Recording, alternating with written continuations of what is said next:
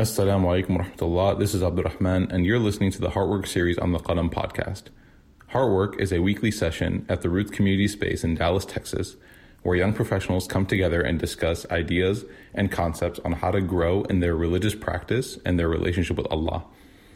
This particular series is called The Messenger, where the focus of the discussions will be on lessons from the life of the Prophet Muhammad sallallahu alaihi wasallam. If you enjoy and appreciate these sessions and these series, then please consider becoming a sustainer of the Roots community space by going to rootsdfw.org slash sustain. We really appreciate your contribution, we appreciate your prayers, and we appreciate you listening to the programming that we put out. Jazakumullah khairan. Wassalamu alaikum warahmatullah. Bismillah, alhamdulillah, wa salatu wa ala rasulillah wa ala alihi wa sahbihi ajma'in. Uh, I hope, inshallah, everybody is doing well. Welcome home. Welcome back to our... Uh, weekly study of the life of the Prophet Muhammad Sallallahu um, here at Roots. Um, we are continuing, inshallah, our study of Asirat al-Nabawiyah, the life of the Blessed Prophet Muhammad Sallallahu um, and we are going to, uh, inshallah, today be covering what is an incredibly uh, important and incredibly uh, you know powerful uh, moment in history from the life of the Prophet Muhammad um, we talked about so far, and we've come up to the point of just about the second year after Hijrah, the second year after the Hijrah of the Prophet Muhammad and so where we are is that the Muslims have uh, secured a, a, a city, a place to live and exist and worship freely. Um, they do still have some interesting uh, obstacles with regards to their. Um, they do have some interesting obstacles with regards to their community. They have other, uh, you know, community members, people from other faith traditions that exist in Medina. They still have the uh, the political propaganda machine of, uh, you know, the Meccans and Quraysh trying to churn out uh, information against the Muslims. Um, and so the Prophet Muhammad throughout the first year to year and a half of his time in Medina, it was not, uh, you know, the easy sort of chilled out, laid back image that um, a lot of us thought or a lot of us had. There was still a lot of work to be done. And so the Prophet Muhammad Wasallam, where we talked about last week, we talked about the Prophet Prophet's relationship with the tribes around the area of Medina, that the Prophet Wasallam was trying to create and cultivate a relationship with the tribes that were around the people of Medina um, you know, there were the, the, the, the, the different sariya or saraya, the different expeditions that the Prophet ﷺ would put out, where the role and the job of these different missions were to uh, engage with these tribes and try to uh, build relationships with them so that there could be an alliance that was formed to keep the Prophet ﷺ and the city of Medina safe from any scheming and any planning. Um, nevertheless, the Quraysh and uh, the you know the the enemies of the Prophet ﷺ who still lived in Mecca, they themselves were also, you know, scheming and planning and strategizing, and they had led with their uh, propaganda and with their tactics. They had led their words to become uh, acts of violence against the Muslims, and so there were occasional moments where the Muslims were targeted.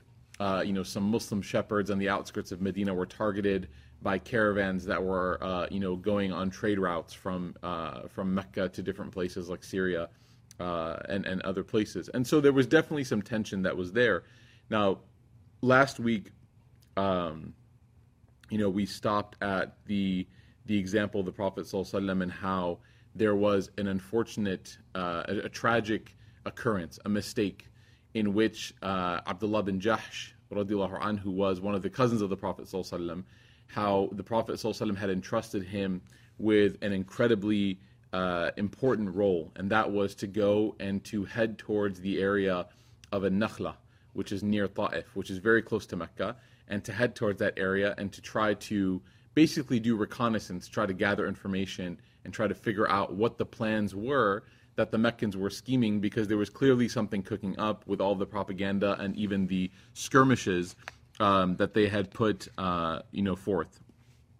And so when they got there, uh, when they had arrived to this uh, to this area, and they had seen uh, this group of people from Quraysh there. Uh, against their better judgment, they went ahead and attacked these individuals and ended up killing one of them. When they brought back two of them to the Prophet Muhammad, uh, as prisoners, um, this displeased the Prophet ﷺ greatly, and this put the Prophet ﷺ in a very difficult position. Uh, because when the Quraysh heard about this event, they started to again use this as a political rhetoric against the Muslims. So what they said was, you know, this happened in one of the holy months, in the month of Rajab, uh, the sacred months in which there is no fighting. And they said, look at how barbaric these Muslims are. Look at how savage they are that they would kill somebody during these months and where everybody has agreed, right? Everybody in the in the uh, um, uh, in the peninsula, in the Arabian Peninsula, has agreed that these are sacred months that we don't fight during these months. But these Muslims are so barbaric, they're so savage. Look at what they have done. Now they weren't bringing up their own, uh, you know, skirmishes or fights or anything like that. They only obviously pointed towards the Muslims at fault. And so when these companions, led by Abdullah bin Jahsh, came back, they were um, they were sort of socially scolded meaning that the Prophet ﷺ was disappointed with them. He told them that he did not command them to do this. Um, the community obviously was disappointed in them because it was known. It was known that these, this was a sacred month and that no fighting was allowed. Um, and so you you have sort of this uh, unfortunate atmosphere in which they are grieving, so to speak. They're feeling very bad and they're feeling very guilty until Allah subhanahu wa ta'ala sends down uh, an ayah which exonerates, uh, not exonerates them and their actions, but puts it into perspective. And this is where we finished last week, where Allah Ta'ala says in Surah Al Baqarah, this is uh, the second chapter, verse number 217. He says, يَسْأَلُونَكَ عَنِ الشَّهْرِ الْحَرَامِ That they ask you about the sacred uh, month. They ask you about the sacred month. قِتَالٍ فِيهِ Whether or not, you know, they ask you specifically about what the, what the deal is with fighting in it.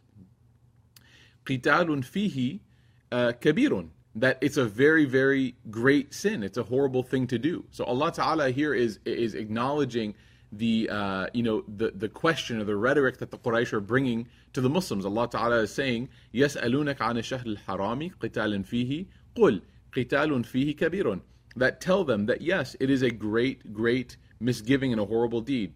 وَصَدٌّ عَنْ سَبِيلِ اللَّهِ وَكُفْرُ بِهِ Right? that the the the the blocking of the path of Allah Ta'ala and disbelieving in Him, wal masjid al haram, and to uh, you know and to uh, uh, block people from visiting the sacred house, ahlihi minhu akbar, and removing people from their from their places of living in their homes is even greater than that. Allah with Allah. So Allah subhanahu wa ta'ala here is addressing this issue, and this is actually a very powerful principle with regards to like our own faith and understanding fiqh and understanding uh, spirituality is that not every deed is equal. Not every deed is the same. And we began to talk about this last week that there are some deeds that are more heinous than other deeds. Was attacking this group wrong? Absolutely. There's no uh, defense. The Prophet is not defending. Allah subhanahu wa ta'ala is not you know, allowing this. He's saying that it's a it's a big deal. But what he's saying is that if you look at the people that are trying to create a, a, a, a rhetoric or a case or a campaign against the Muslims because of this one mistake, which was a sincere mistake on behalf of Abdullah bin Jahsh, he says, Allah Ta'ala responds by saying, You can't address this without addressing all of the other injustices that are contextual to this, right? And and one thing that I think that's very important taking away from this, subhanAllah, that's very, very powerful, is that Allah Ta'ala then he finishes the idea by saying, Wal fitnatu akbaru min al min al qatl.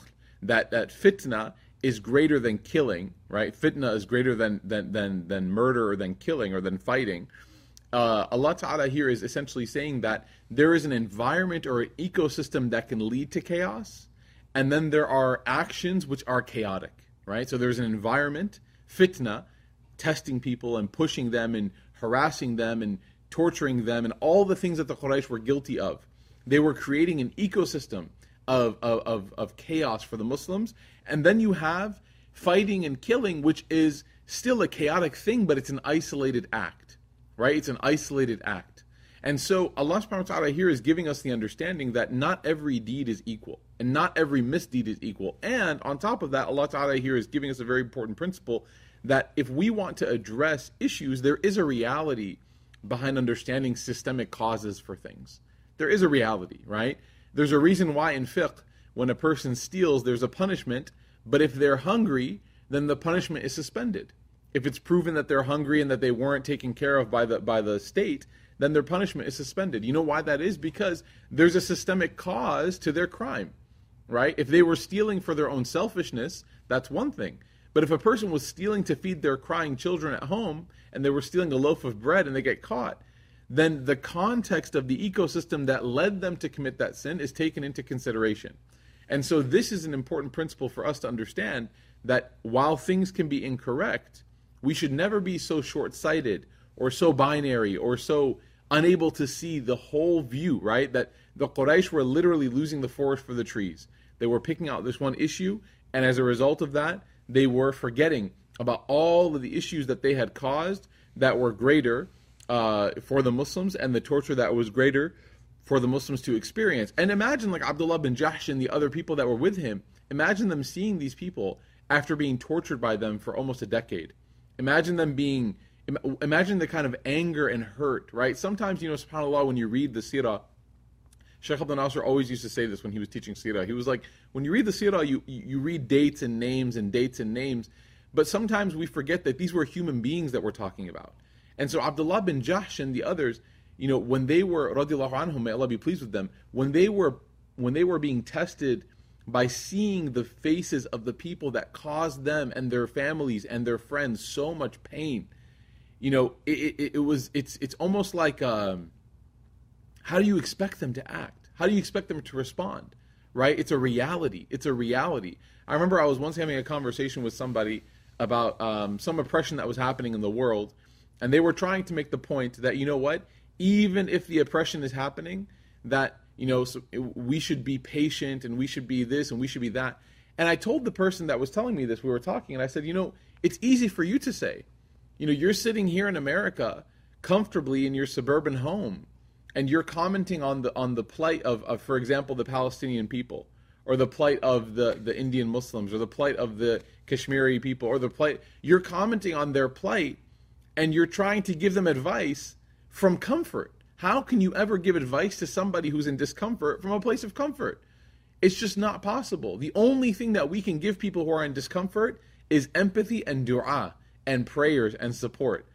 But to sit and say, you know what, we're in this place and and that's why subhanallah if you look at how Allah subhanahu wa ta'ala answered by the ayah it's beautiful because Allah ta'ala is teaching everybody look we have to take their whole picture into consideration look at what they've been through right وَصَدُّوا عَن سَبِيلِ اللَّهِ That they're un, they were blocked completely from being able to go to the path of Allah. Right?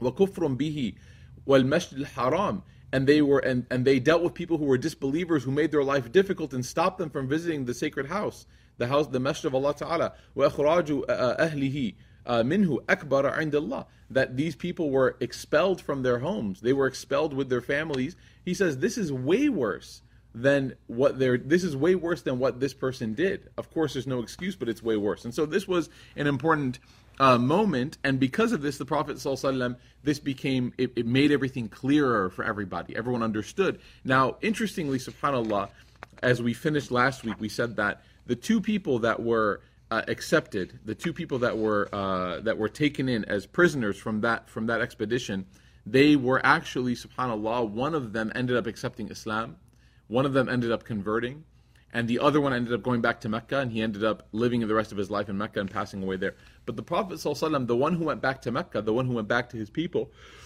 the Prophet ﷺ gave what was called adiyah. He gave blood money. He gave blood money. What blood money is is basically it's a monetary compensation on behalf of a as a way of of, of trying to extend condolences uh, for a wrongful death or a murder.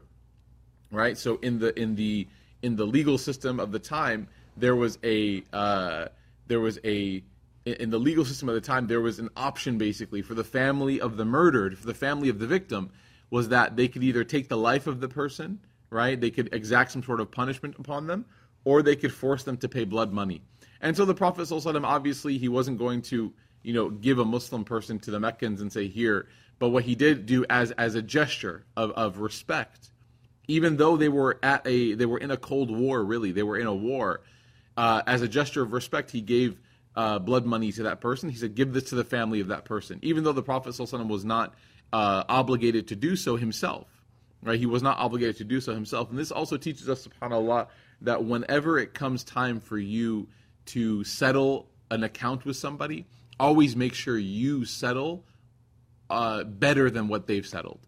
Always make sure you settle by giving more than what you've than what you've received. Always make sure you do that. This is a lesson that you know I, I I've had to really build into my psyche, and I think that Sheikh Abdul Nasser and some other teachers that I have like they've always taught us and it's difficult right because we're we're such a people of of precision and fairness and trying to make sure that everyone gets you know everything equal and what they deserve and this and that because we're so built upon this idea of fairness that sometimes the idea of being generous and magnanimous beyond fairness especially to people that we don't have any necessary attachment to uh, is something that we uh, you know subhanallah that we battle with that we battle with as a, as a, as a personal battle. And so i would always see like you know my teachers and you always see this by the way overseas as well uh, if you buy anything overseas, uh, especially in like the Middle East, if you're purchasing anything and and uh, you know the person on the way out after they've given you their change,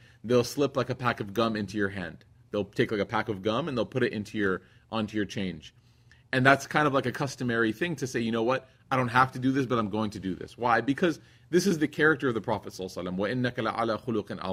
That he didn't want anybody to come to him and say, oh, you know what, your person ended up killing that person and you didn't even acknowledge it, you didn't even recognize it. What kind of religion is this? And so the Prophet ﷺ went above and beyond to honor uh, this person's family by giving them the compensation, even though there was no uh, necessity for him to do so. Okay, so we covered that last week, and I just kind of wanted to wrap that up. And now, moving forward, another major event that happened in the month of Rajab in this second year of Hijrah there were uh, there was a major major event that occurred, and this event wasn't like you know it's very different in its nature than the previous event. And this event was the changing of the qibla, the changing of the qibla. The qibla is the Arabic word for the direction of prayer. It's the way in which Muslims pray. And so when someone says like where's the qibla, what they're asking is which direction should I be praying in? Now the qibla, Muslims now obviously are accustomed to it being the Kaaba or the city of Mecca. If you're outside of Mecca, it's towards the direction of the Kaaba from outside. So we're used to it being the Kaaba. The Kaaba is the center of the Muslim prayer direction. That is where everybody directs their prayer to. But it wasn't always like that. It wasn't always like that. In fact, during the pre Medinan time, during this moment, pre Rajab in the second year of Hijrah, the actual Qibla that the Muslims had to pray to the actual direction was Masjid al-Aqsa in Quds, was the uh, Masjid al-Aqsa in Jerusalem. That was the Qibla of Salah. And so, the Prophet Muhammad he had a very deep attachment to the Kaaba. He had a very deep attachment to the Kaaba. Obviously, it was the uh, the house that was built by Ibrahim salam, his you know great great great great great grandfather through Ismail, and it was something that he had a deep attachment to um, you know, being from Mecca, growing up his whole life around it, making tawaf around it, um, it really meant something to him. The Kaaba did. And so, what the Prophet ﷺ did was when he was performing prayers in the city of Mecca while he was there, because the Prophet ﷺ had been praying, uh, you know, before even Isra and Ma'raj. The Prophet ﷺ had been praying before Isra and Ma'raj. Isra and Ma'raj is the event that canonized and solidified and formalized the five daily prayers. But there were uh, versions of Salah that existed before that. Even in the, you know, from the beginning, when Jibreel gave the first revelation to the Prophet there are some narrations that said that Jibreel also taught the Prophet later on, very shortly after, how to pray. And the Prophet taught that to Khadija uh, anha and taught that to Ali radiallahu anhu. So prayer was something that was built in to the experience from day one. Isra and Ma'raj was when it became a formalized obligation in the form of five prayers with two rak'ats for Fajr, four for Dhuhr, four for Asr, three for Maghrib, four for Isha. That was what Isra and Ma'raj set. But before then, the Prophet used to pray, uh, you know, once in the morning and once in the evening. And then whenever he felt the need to pray, whenever he felt the need to pray, he would offer his two rak'at of nafil. So what he would do is the direction that he would pray during the time of Mecca was he would actually pray towards Masjid al-Aqsa, but he would pray on the side of the Kaaba that allowed him to pray almost, if you want to imagine like a line going through, it would go through the Kaaba. And why did he do that? Because again, his attachment and his love for the house of Allah, the Kaaba, did not, you know, it didn't compete with Masjid al-Aqsa, but he wanted to be able to utilize his love for the Kaaba as well as completing the prayer towards the direction, the Qibla of Masjid al-Aqsa. Now, that worked in Mecca, but now after the Hijrah, after moving to Medina, the Prophet ﷺ was not able to do this because Mecca is south of Medina and Aqsa is north of Medina. And so, how can a person pray when one direction is southeast and one direction is north? How can a person pray towards both things? So, the Prophet ﷺ, for about a year and a half, prayed in Medina towards Masjid al-Aqsa. Prayed in Medina towards Masjid al-Aqsa. But the Prophet ﷺ, that was something that really bothered his heart. Not the prayer towards Masjid al-Aqsa, but the yearning and the missing of Masjid al-Haram in Mecca. He used to miss it. And he used to desperately, and I want you to imagine like how when you become so comfortable and when something represents comfort to you, how desperately you miss it right? Because this was like the place that he used to go and he used to recite Quran. This was the place he used to go make dua. This was the place he used to go and seek the company of Allah during the early days of his mess- uh, of his message when people were harassing him and, and, and tormenting him. This Kaaba represented sanctuary to him, right? This Kaaba represented sanctuary to him. And this is subhanAllah, like if any one of us, you know, we feel subhanallah this this this missing of the masjid right now because of the coronavirus like this is something that maybe you'll be able to connect to with the prophet sallallahu Alaihi Wasallam. imagine now like how he felt right? He felt that he just misses a piece of him. And so the prophet sallallahu Alaihi Wasallam, you know what does a person do when they miss something? Is that they often catch themselves like daydreaming or looking up at the sky wondering when they're ever going to be able to you know see that thing again or be be in that place ever again. You know, if you miss a certain place or if you moved and you miss something, you know, you kind of might catch yourself sort of like gazing up toward the sky and missing it. And so the Prophet he would constantly gaze towards the sky. And in some narrations, uh, it said that the, the Prophet would ask Jibril salam when Jibril salam came to him that, you know, can you, it, it, you know, he would tell Jibril, I wish that Allah would turn the Qibla back towards uh, Mecca. Like I wish he would turn it back towards Mecca because he missed it uh, so much. On top of that, one of the things that he was hearing from some of the Jewish tribes in Medina at the time, and remember these are the ones that were sort of already uh, very sour. They were the ones that were already very sour because the Prophet ﷺ came as an Arab from the lineage of Ismail, and they were very bothered by that. Uh, and remember, we said that their religious arrogance was sort of present, and so they were very arrogant people because of their religion and because of their uh, authority that they got because of the religion. So they would actually say, like publicly, they would say, "Oh, you know what? Like Muhammad, sallam, he only prays towards Aqsa because he had to take something from us, right? Like you know." It's really our religion, and he's just sort of following it. You know, he's praying. So they would say that, you know, they didn't know which direction to pray. So they looked at us and we guided them, basically. That's how they would say it. So all of this was sort of, you know, grinding against the Prophet Prophet's gears and was making it very difficult for him. He missed Mecca, he missed the Kaaba, and then hearing people say things that made no sense, that were just, you know, trying to, to harass and make fun. Again, it wasn't the same as Quraysh in terms of physical torture, but just hearing sort of the mockery and the harassment and the insults, it really, really weighed heavily on the heart of the Prophet. So he would look up and he would he wouldn't do so much as raise his hands and ask Allah for it, but his heart would yearn for it.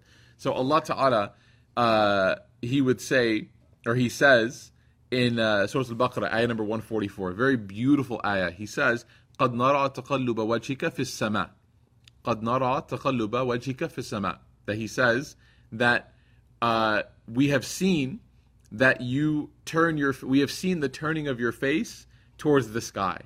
So Allah Ta'ala is telling the Prophet ﷺ that we we see you. Like we it's the pain that you're in, the difficulty you're going through, the, the, the pain that you're feeling, it's not unnoticed. We see it, right? فَلَنُوَلِّيَنَّكَ قِبْلَةً تَرْضَاهَا Subhanallah. فَوَلِّي وَجْهَكَ شَطْرَ الْمَشْرِ الْحَرَامِ So he says, subhanAllah, he says, So, O Muhammad, we will surely we will turn, right, the qibla towards the direction that will make you happy. We will turn the qibla towards the direction that will make you happy. Look at how Allah Ta'ala is speaking to his beloved.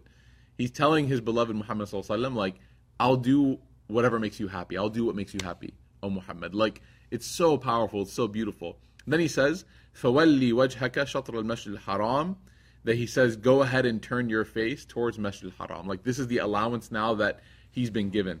So, what are some of the lessons from this story that we take that are very beautiful?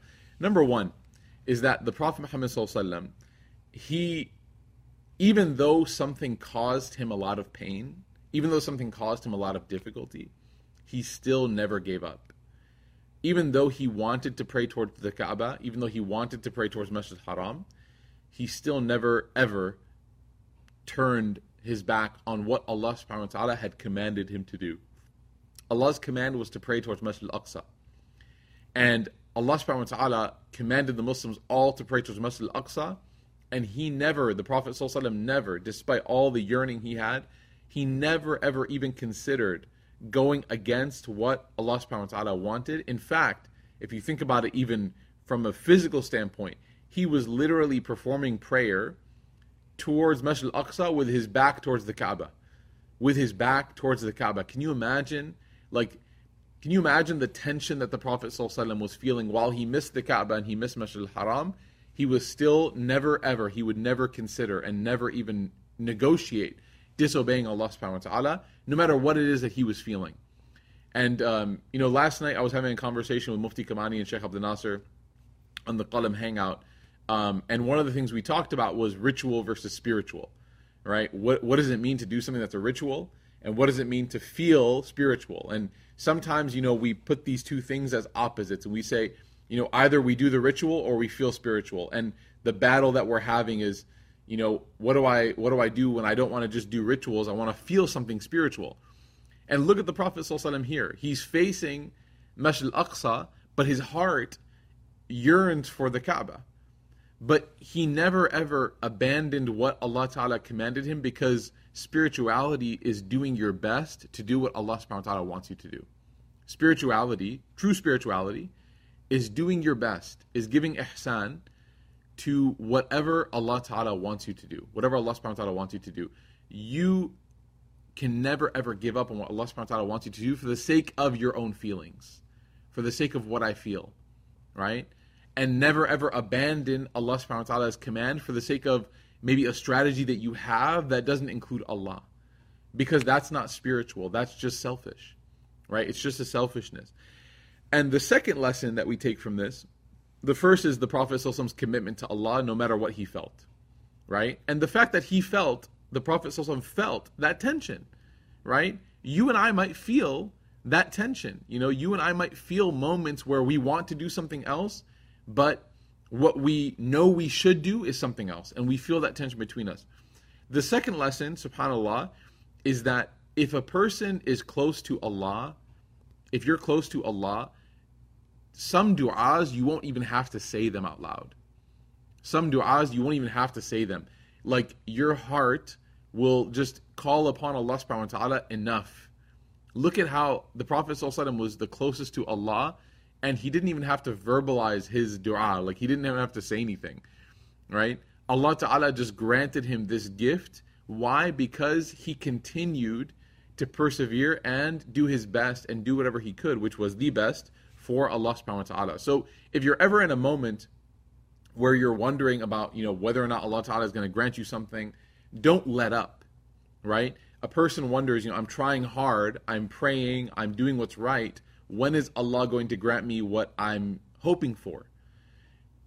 You know, we should never ever use doing what's right as a leverage for getting what I'm hoping for. We should realize that getting what you're hoping for, if it's good for you, if it's meant for you, that Allah Ta'ala will give it to you if you continue to do what's right. Right? Whatever a person does, if they continue to do what's right, Allah Ta'ala will grant you what is best for you on that straight path. You don't need to leave the straight path to get what you want right? And that's why the goal then is to ask Allah, oh Allah, make my heart want what you want. Make my heart love what you love. Like, I don't want to love something else, right? I don't want to love something else that isn't what you love, right? You keep doing what's good for the sake of your faith and your iman. You never ever put your iman at stake. You never ever put your faith at stake. And you trust that on that journey, on that straight path, that Allah Ta'ala will grant you what you need in that moment, right? That He will give you what you need in that moment. That's the second lesson that we take from this. The third is what happens after. So what happens after when this when this revelation is sent down is that there were a couple different so this this moment actually happened during it's either some of the narrations in Bukhari say that it's either Asr, some other narrations say it could have been Maghrib or Isha, but the, the the most you know reputable narration says that it was most likely occurred during the Asr prayer uh, that this narration or that this change happened. And what happened, subhanAllah, was that when this when this uh, verse was sent down during the Asr prayer, that the actual rotation of the uh, of the uh, jama'ah of the congregation happened during the salah. And so what ended up happening as a result of that was that there were some other narrations that Bukhari mentions. One of them is through the son of Umar bin Khattab, Abdullah bin Umar, radiallahu anhuma, and he says that the people of Masjid Quba, remember Quba was the place where the Prophet's family lived, nearby, about a 45 minute walk from Masjid Nabawi. He says that the people of Masjid Quba, they were already praying uh, the Fajr prayer, so the next day. And someone came to them, and during their Fajr prayer, he said, The Messenger of Allah sallallahu alaihi wasallam has had yesterday, right, yesterday evening, he had the Quran revealed to him, and the Quran said that we should change our prayer towards the Kaaba. So this is, by the way, I want you to imagine this. Someone is announcing this during Fajr, right? Someone is announcing this during the Salah. So then the narration says, Bukhari narrates from Abdullah bin Umar, he says they were facing Sham, they were facing uh, Sham, which is modern day Palestine, Syria, and he says, and they turned towards the Kaaba in their prayer, in their prayer. Then another person who was one of the people who was at the uh, Bay'ah, uh, the allegiance of the Prophet ﷺ in Mina, said that we were praying at Bani Haritha, and there was a person who came, Abbad bin Bishr al Qayzi, and he said, The Messenger of Allah Ta'ala faced the Kaaba and its masjid. So the men and the women, they switched places in the middle of Salah, and they prayed their Salah, they finished their Salah. Uh, they prayed the first two rak'ats when they heard, and then they finished the second two rak'ats. So it was either Dhuhr, uh, Asr, or Isha. So, interestingly, this is okay. So why are we telling these narrations? Because this is one of uh, four responses. This is one of four responses. Um, yeah, four responses that were given to this matter, and the four responses they each show you a level of, of piety. Okay, a level of piety. There were four different responses. The first response when this happened was what you hear here in these narrations that we just told, which was this concept that you'll hear a lot of times in Islamic tradition, sami'na wa ata'na, that we hear and we obey.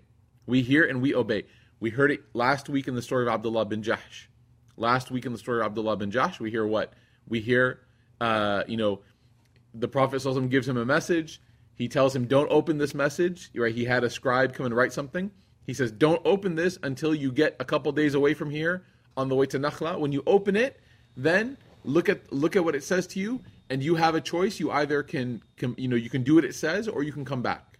Okay, so Abdullah bin Jahsh he goes, he opens the message, and what does he say?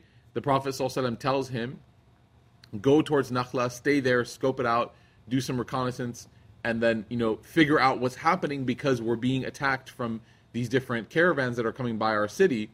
And what does he say? He says, "I'm in." and he tells his all his group that's coming with him. He tells them, "You guys are more than welcome to go back, but I want to do what Allah and His Messenger want." Like the way he does that, it's like it's almost like he's shaming them, right? Like he tells them, like, "You guys are more than welcome to go back. That's fine. That's your choice. As for myself, I'm going to do what Allah and His Messenger want. I'm going to go and and seek, you know, paradise." And so he goes, right? That submission, that just beautiful, like instant submission, right? Sama'an, like they hear it, and they and they obey it right away uh, you, you're going to hear about it soon in the in the battle of of uh, of Badr with Sa'd bin Mu'adh. You're going to hear about the, the powerful submission. As soon as the Prophet says something, and not only is it when he says something, but sometimes it's at a moment where they have an option not to do it. They have an option, like with Abdullah bin Jahsh, they had an option. With Sa'd bin Mu'adh, we're going to find out next week, inshallah, when we do the Battle of Badr, hopefully next week. They, they're going to have an option. It's not a mandate for them. But they tell the Prophet, ﷺ, whatever you want, I'm there. Whatever you want, I'm there. It doesn't matter. You know, the agreements we had, all that doesn't matter.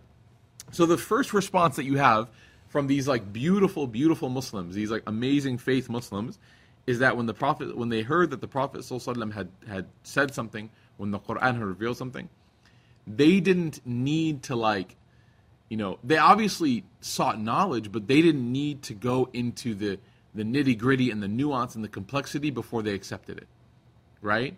They just the Prophet ﷺ said it, and they were like, "I'm in." right? That's number one. So may Allah Ta'ala grant us that. That's beautiful. That level of submission is incredible, is beautiful. Okay? Now, some people amongst the hypocrites, okay, so you have some of these people, the hypocrites, remember we said that they're people who they claim to be Muslim, but they're not. But on the outside, they, they, they have the appearance of Muslim, uh, uh of, of Islam. Um, they, well, let's first start with the Jewish tribes. So the Jewish tribes, you know, they said that well, you know, this is just a way for the uh, the Muslims to try to uh, go against us. This is just a way for the Muslims to try to go against us. And he said that uh, the Jewish tribe says it says that. Um, they asked. They said, you know, how how is this how is this true? How is this true that the the, the qibla can change from Masjid al-Aqsa to Masjid al-Haram? And they said, you know what? This is proof that he's actually not the real prophet. This is proof that he's not actually the real prophet. If he was the real prophet, he would be from our lineage and he would never ever change away from Masjid al-Aqsa, right? So again, subhanallah, what do you see from this from this dialogue? You see that the, the, the Jewish tribes of Medina, they were having a difficult time understanding Allah subhanahu wa ta'ala's uh, his his his rububiyyah, his lordship. They were having a difficult time processing Allah Ta'ala's lordship because Allah can choose to do what He wants. Allah subhanahu wa ta'ala can choose to do what He wants. So it bothered them that the Prophet was an Arab. It bothered them a lot. And now that he's doing this, all of a sudden, you know, they're like, oh my goodness. And they're like, you know what? This this means that he was never the prophet in the first place. Because he's going against what we want. Right?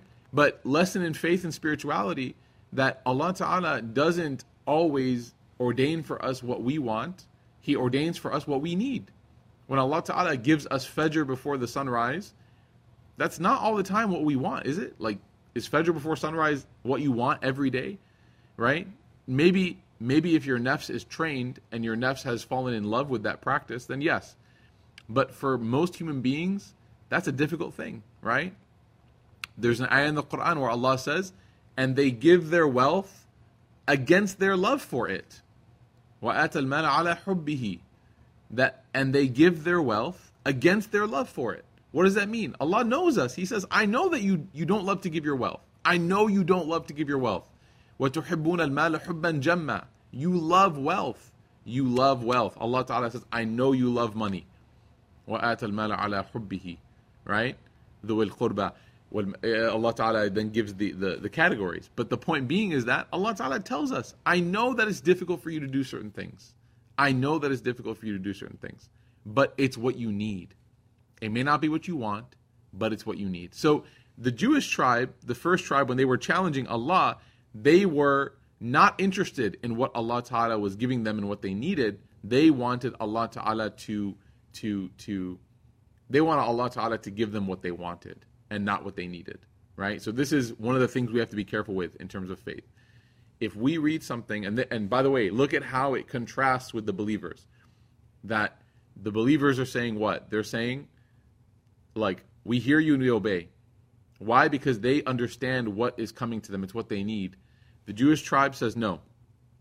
Okay? And Allah Ta'ala, He answers them, and Allah Ta'ala says that. Uh, ولئن آتيت الذين أوتوا الكتاب بكل آية ما تبعوا قبلتك Allah says that you know and he tells the prophet because the Jewish people were like you know, they were basically demanding proof and evidence that this is true. And so Allah Ta'ala says, وَلَئِنْ آتَيْتَ الَّذِينَ أُوتُوا الْكِتَابَ That, and if you brought to those people who were given the scripture, that they were actually given scripture, that they were people of scripture before, بِكُلِّ آيَةٍ He says that if you gave them every single sign, if you were able to provide for them every single sign, ma tabi'u qiblataka. He says they would not follow your qibla still, right? When a person has decided that they're not interested in what Allah Ta'ala wants for them, rhetorical argument does not work, right? Rhetorical argument does not work. If a person has decided internally, I'm not interested, then you can't convince them rhetorically, right? The only person that has the opportunity to be convinced is what? Is the person that is genuinely open to hearing and genuinely opening open to seeing what the signs prove and what they see and what they and what the evidence says, right? But if a person has closed their heart and they say, "No, this is the way it is," even if they're asking you to prove your argument, their argument the argumentation is a waste of time. That's what Allah Ta'ala is saying here about these tribes of Jews in Medina. He's saying that even if you were to bring them everything, they wouldn't follow you. Uh, one of the great uh, uh, tafsir says about this that it basically is saying, Were you, O Muhammad, to bring every verse in the Torah? He says that bikulli ayatin refers to their book, because Allah says what? Utul kitab, that they were the ones given the scripture. That if you were to give them bikulli ayatin, so Allah, here the tafsir is saying, ayatin here is referring to al kitab, their book. That if you were able to bring the evidences even from their text, not your text, that they wouldn't follow it. That they wouldn't follow it. And this proves what? That people, especially people of religion, they can grow to try to manipulate the religion, and we can try to bend faith and look for loopholes here and there to fit what we want, not what Allah Ta'ala wants for us. It's a very dangerous path. Never ever use faith and spirituality and religion to justify what you want. Right? Instead, try to try to have what you want and what you want to do be just be be justified in the religion right instead of using religion to justify what you want try to try to force yourself and your actions to be justifiable in the religion okay which means to change yourself not change the religion okay so that's group number two so the first group were the muslims they were like this is great we're in whatever you know pray towards qibla pray towards whatever direction we're good the next group were the, uh, the, the Jewish people. The third group were the Quraysh in Mecca. When they heard the news, they said that, oh, look, look what happened. Muhammad right? We're saying but they would say, oh, look, he felt, he felt, uh, he missed home. You know, he missed home. You know, we told you he was making all this up. We told you that all this stuff was just false. Like, look, he's he missed home, so all of a sudden, you know, it was Aqsa and now it's Mecca. You know, this is not a religion. This is just what he wants. And they tried to use this to rile up the Jews against the Prophet even more. So the Jewish tribes in Medina, they tried to use this to kind of sort of drive a wedge between them. Even though the Prophet ﷺ had tried to build relationships, they tried to use this to drive a wedge between the Muslims and the Jewish communities. They tried to say, look, look, he's just he he he misses home, so he bailed on you guys. Right? He only teamed up with you so that you would accept him. And now that he's there and he made his place, he's been there for a year and a half now, he doesn't need you anymore. So now he's going to do whatever he wants. So they tried to use this as a sort of uh, means um, to try to get the, the Jewish tribes to hate uh, the believers. And Allah Ta'ala responds to this when He says in Surah Al Baqarah, سيقول السفهاء من Nas," that he says that Allah Ta'ala calls them foolish people, right? He calls them foolish people. He says, Ma wallahum an qiblatihim. He says, the foolish people will ask you, what has turned them away from their qibla that they used to face? And then the response Allah Ta'ala says, Allah Ta'ala says, people are going to ask you, and He says, Sufaha, the foolish people, they're not that smart. So He says, just realize that who, who's bringing this argument up. That they're going to say, ما ولاهم عن قبلتهم التي كانوا عليها He says that what turned these people away from the qibla that they used to have? What he says, what? Why did it change all of a sudden? These foolish people. قل لله المشرق والمغرب.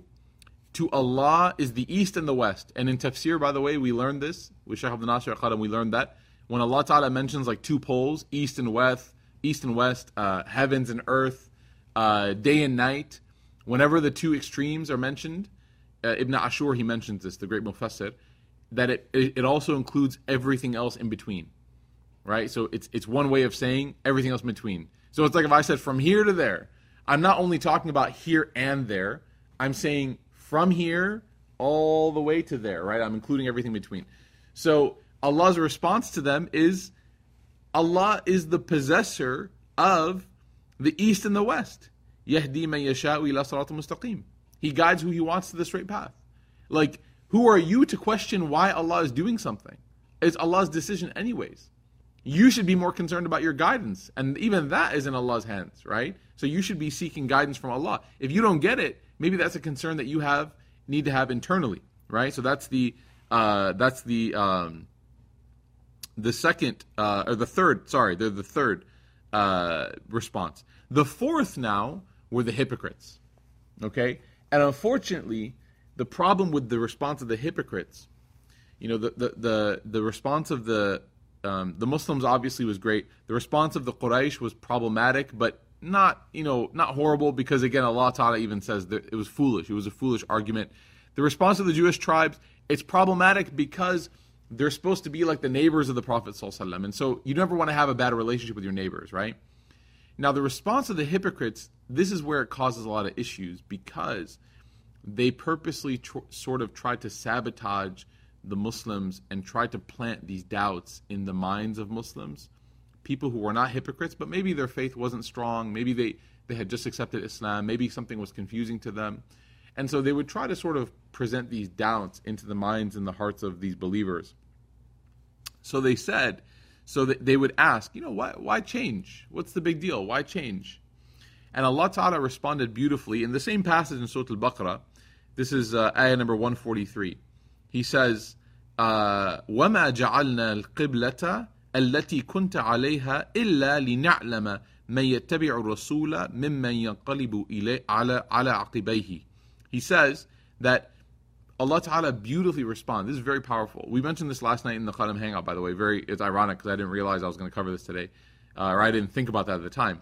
Allah says, وَمَا جَعَلْنَا الْقِبْلَةَ الَّتِي كُنْتَ عَلَيْهَا That we didn't make the qibla that you used to face except إِلَّا لِنَعْلَمَ مَن يَتَبِعُ الرَّسُولِ the only reason why we made it the qibla a certain direction is to see who was going to follow the Prophet in the first place. Right? The qibla is irrelevant. Allah Ta'ala is saying that whatever direction Allah chooses is irrelevant. Allah is not Allah Ta'ala is not in essence beholden to any one place. Right? But the idea of a qibla the idea of a qibla was a test to see who would be close to the Prophet and who would want to follow him.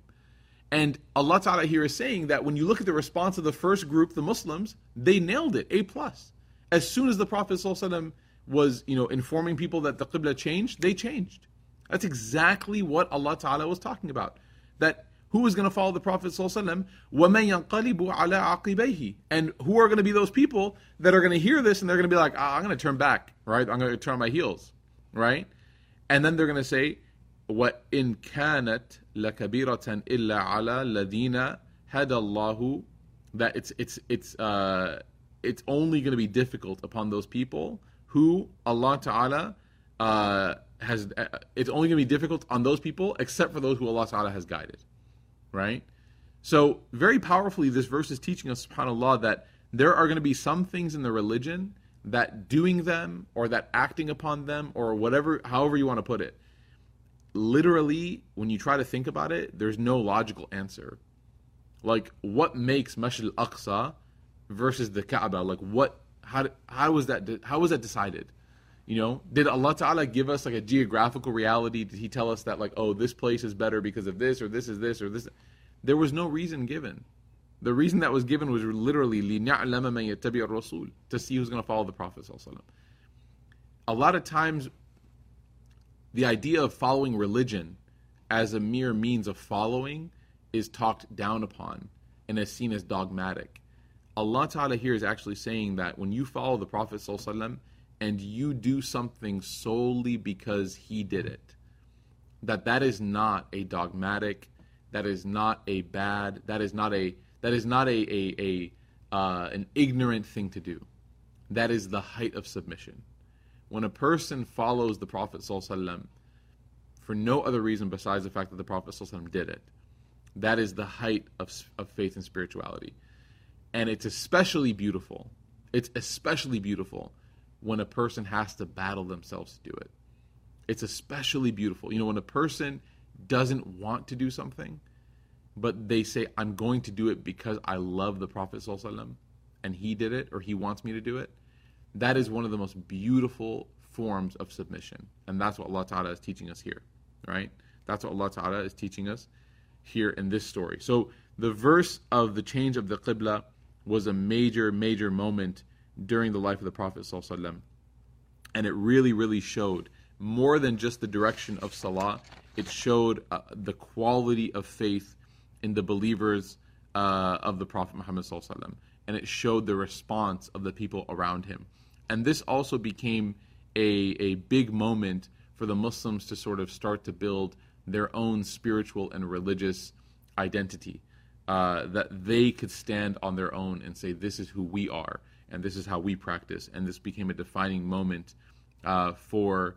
Uh, this became a defining moment for the Muslims from this point forward in the second year after Hijrah. We ask Allah subhanahu wa ta'ala to give us the beauty of submission and the ability to follow the Prophet ﷺ as soon as we hear something. As soon as we know something came from the Prophet ﷺ, as soon as we know that it actually came from him, it's authentic, it's real, we ask Allah Ta'ala to give us hearts that turn towards the Prophet ﷺ, that don't turn away. We ask Allah Ta'ala to make our hearts the ones that are open towards following Allah and the Prophet ﷺ, not those that are closed toward that. And we ask Allah Ta'ala to never test us with disbelief or hypocrisy um, or any uh, disease of that matter of the heart. Um, just I want to make dua for everybody that, that has been affected by the situation of coronavirus, whether it's um, you know health, uh, whether it's financial, whether it's mental stress, mental anxiety. Um, you know, it's it's really weighing down on everybody, and so I'm making dua sincerely that Allah Taala help all of us. Allah Taala give us strength. Allah Taala give us good health. Allah Taala protect us. Allah Taala protect our wealth and our families and our health, and give us barakah in our life. Um, and that Allah Taala never tests us beyond what we can bear. Uh, I know that it's getting challenging for everybody. Just try your best, inshallah, to remain in a in a in a state of positivity and optimism, inshallah. Um, there will come a time in your life when this is a memory. There will come a time in your life when this is a memory. Um, and it would be a shame to lose something. It would be a shame to lose status with Allah for something that is temporary. I mean, it's a shame to lose status regardless, but it would be a big shame to lose status with Allah, turning to ingratitude and turning to pessimism and turning to negative characteristics for something that will be a memory at some point. So we ask Allah Ta'ala to protect us, inshallah, and give us tawfiq. Ameen, Rabbil Alameen. Barakallahu feekum, everybody. Take care, inshallah. Love you all for the sake of Allah. Cannot wait for this place to be full again, inshallah. Wassalamu alaikum wa rahmatullahi wa barakatuh.